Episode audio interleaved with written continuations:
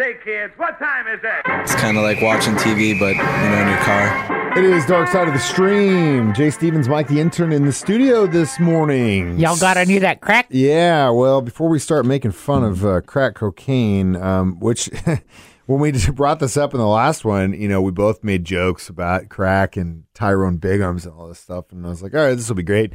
Watch a bunch of crackheads for an hour and a half, then we can talk about it. it didn't go that way for me. I, I definitely, I definitely didn't leave the theater making more crack jokes. I actually felt worse about the crack jokes that I had made. And you feel angry. yeah, you should and definitely like feel upset angry. at this whole thing, the way the government was involved and stuff. It's crazy. And how There's they a- got busted for being involved. There is a lot Ooh, of man. layers to this whole thing. layers, a dude. lot of layers. If you ever watched the uh, Netflix series Narcos, you would be familiar Yep. with uh, kind of how the groundwork was laid for the crack amide- ap- Epidemic. There we go. epidemic, ac- academic, crack academic. What is a crack academic?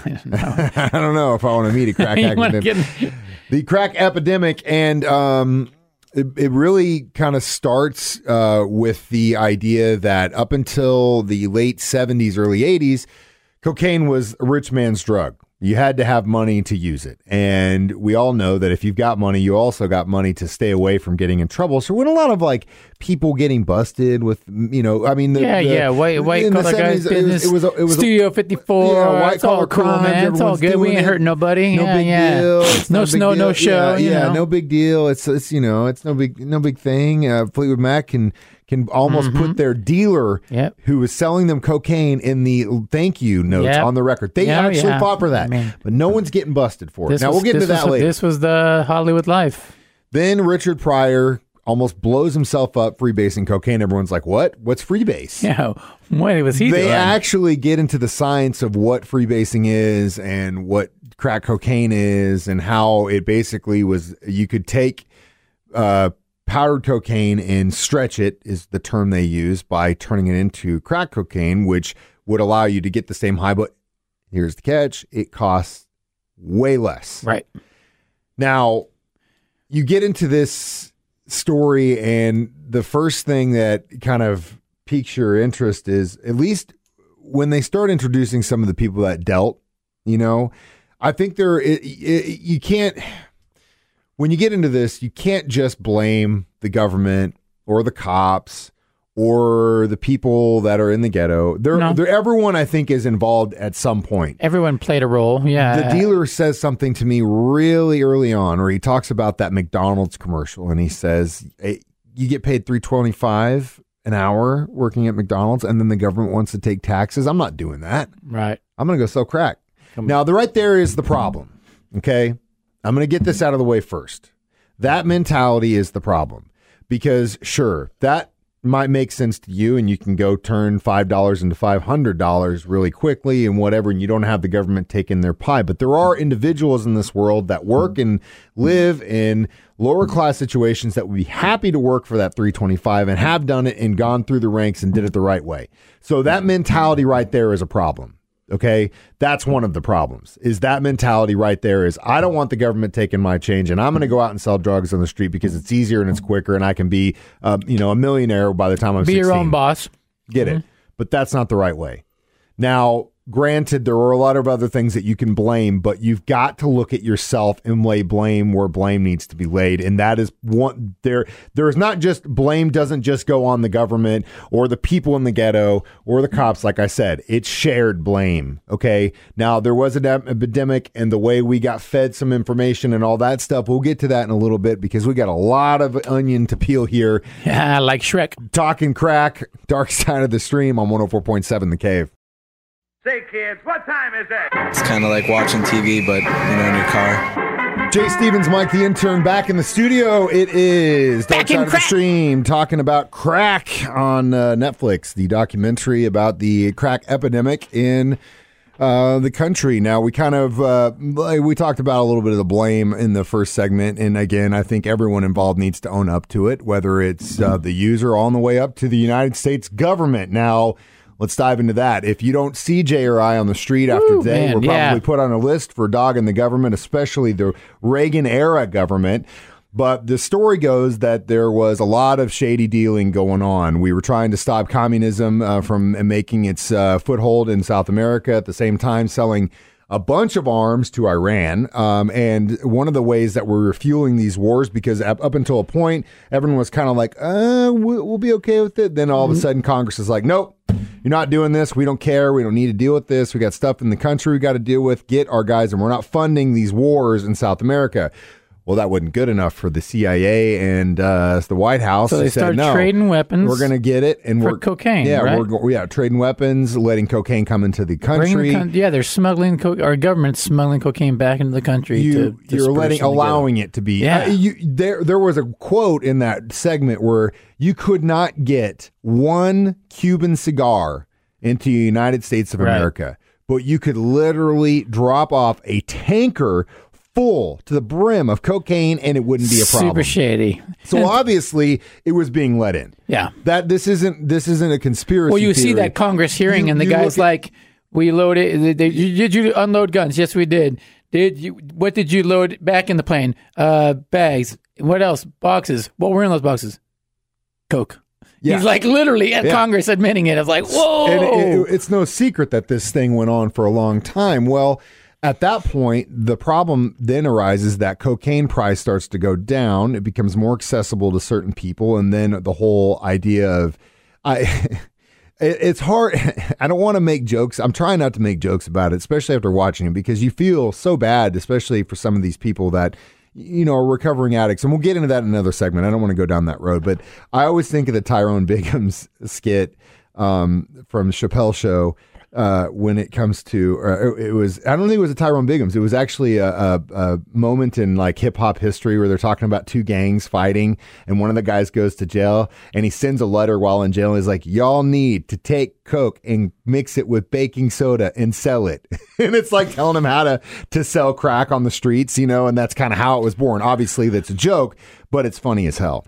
Um, so yeah, the government um, basically allows us to come in. Now, again, I don't want to point fingers at just one person. Now, the government had their hand in it.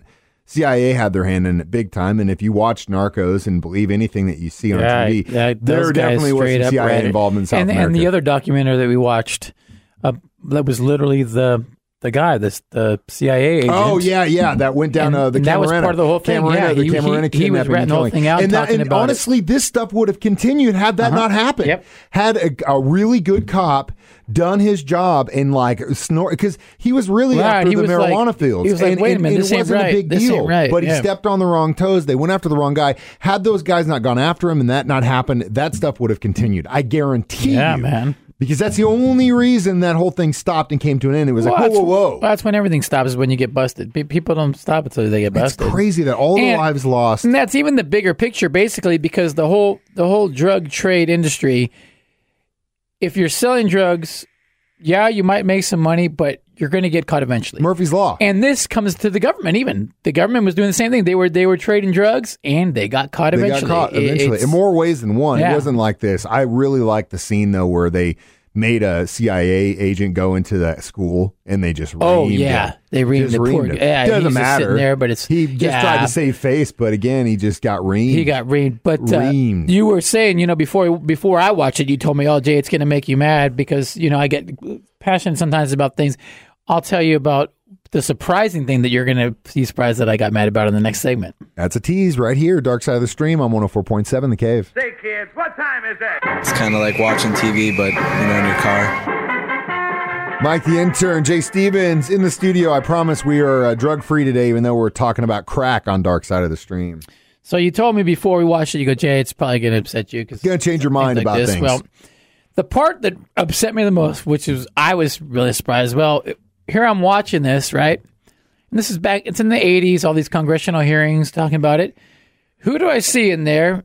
I see Chuck Schumer as a young Oh, I know where you're going representative. I see Joe Biden as a.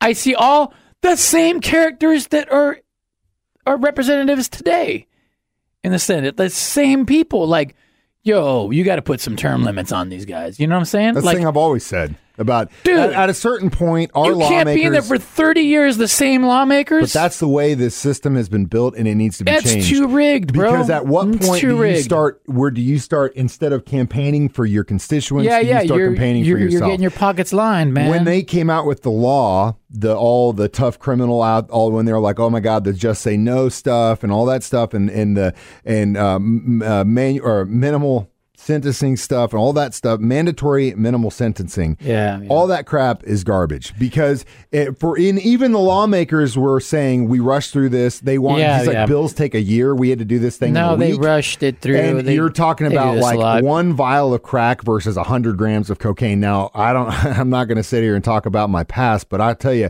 there's a big difference between hundred grams of cocaine and a vial of crack cocaine. Huge difference. Um, so, what are you actually going after? Are you going after? They the- were the- targeting the low income That is people. that for is sure. for sure. And For and, sure. and then go to back on what you said. All these people that were part of that. Guess what?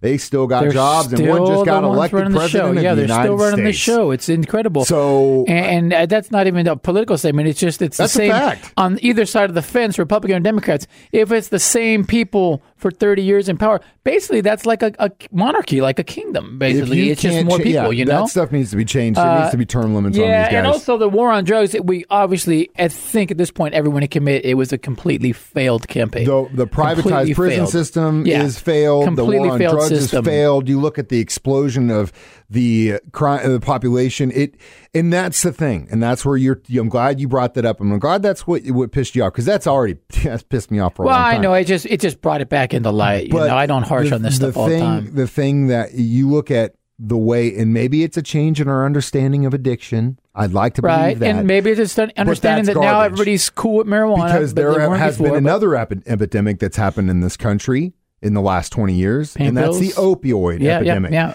Now, the difference between the crack epidemic and the opioid epidemic is one targeted a low income, different race of people. Yep. In the opioid epidemic, you're targeting middle class, Middle class families, and doctors. Yep. So now all of a sudden, let's not go throw Oh, these yeah, people in yeah, prison. No, yeah, no, no. no, They let's need get some treatment. rehab, They need rehab. They need treatment. They need help. You had people on this documentary time and time again that the whole mothers thing was, oh my God, sad, what self righteous person. Oh God, it made me so mad. That made me so mad and sick to my stomach. Where all these women were saying, I went to a doctor and said, I've got an addiction problem. I need help. Instead of getting help, they get thrown in prison and their kids get taken away. So what's the difference? Terrible we both man. know we both know what the difference Terrible, is. It's man. garbage. That's what pissed me off. But again, like I said in the beginning, the blame lays across the board. Yes, the the users are definitely deserve some of the blame. The dealers, Dealers, the the government, government. the, the dirty cops in New York that were selling the stuff on the street and letting it go. There was a great story with a guy that Yeah, said crazy, they man. just go tell your boy I'll let you go because he was in their pocket. I mean, this happens across the country. The blame is flat even across the board. And hopefully through the opioid epidemic, we learned that yes, drug treatment is a thing and some people definitely need help with alcohol, crack, gambling, whatever it is. If you sex reach out for addiction, help- sex addiction.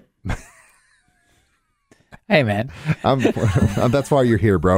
We got one more thing to talk about in our dark side of the stream next on 104.7 The Cave. Say, kids, what time is it? It's kind of like watching TV, but you know, in your car. Jay Stevens, Mike the intern, dark side of the stream, talking about crack the exciting crack collusion. So I think we kind of got our final thoughts in. yeah, What- you got my you know, blood moving this morning. Good, made me feel I, alive. I, you know, there was a chef my wife was telling me about because I, after we watched it, I go, man, I feel like such an jerk for making jokes about this. And you know, you wouldn't make. You remember seeing those photos of like families and stuff passed out in their minivans, Yeah, like just terrible, uh, man. fentanyl or whatever. No one was making jokes about them. You know, you didn't see any jokes about that. You didn't. You we're not making jokes about that because it's not funny. So really, when it comes to the crack epi- ep- epidemic, it I really think you should say the same thing. Anyway, my wife was telling me there's a chef out there who used. He's actually famous now, but he used to be homeless for a long time and got really upset when you start seeing these restaurants like put like you know. Uh, crack nachos and you know crack Oh, bread and all that Wow, stuff because wow. you know it's you're making the idea that it's addictive Right. but it, there, he would be like, "That's not funny. It's not a joke. I've seen it. I've been there. I know exactly Ooh, what that is." man. So, I, I kind of lean on them side. I, I'm not, you know, I'm never the one to be too politically correct because I think there's always humor in everything.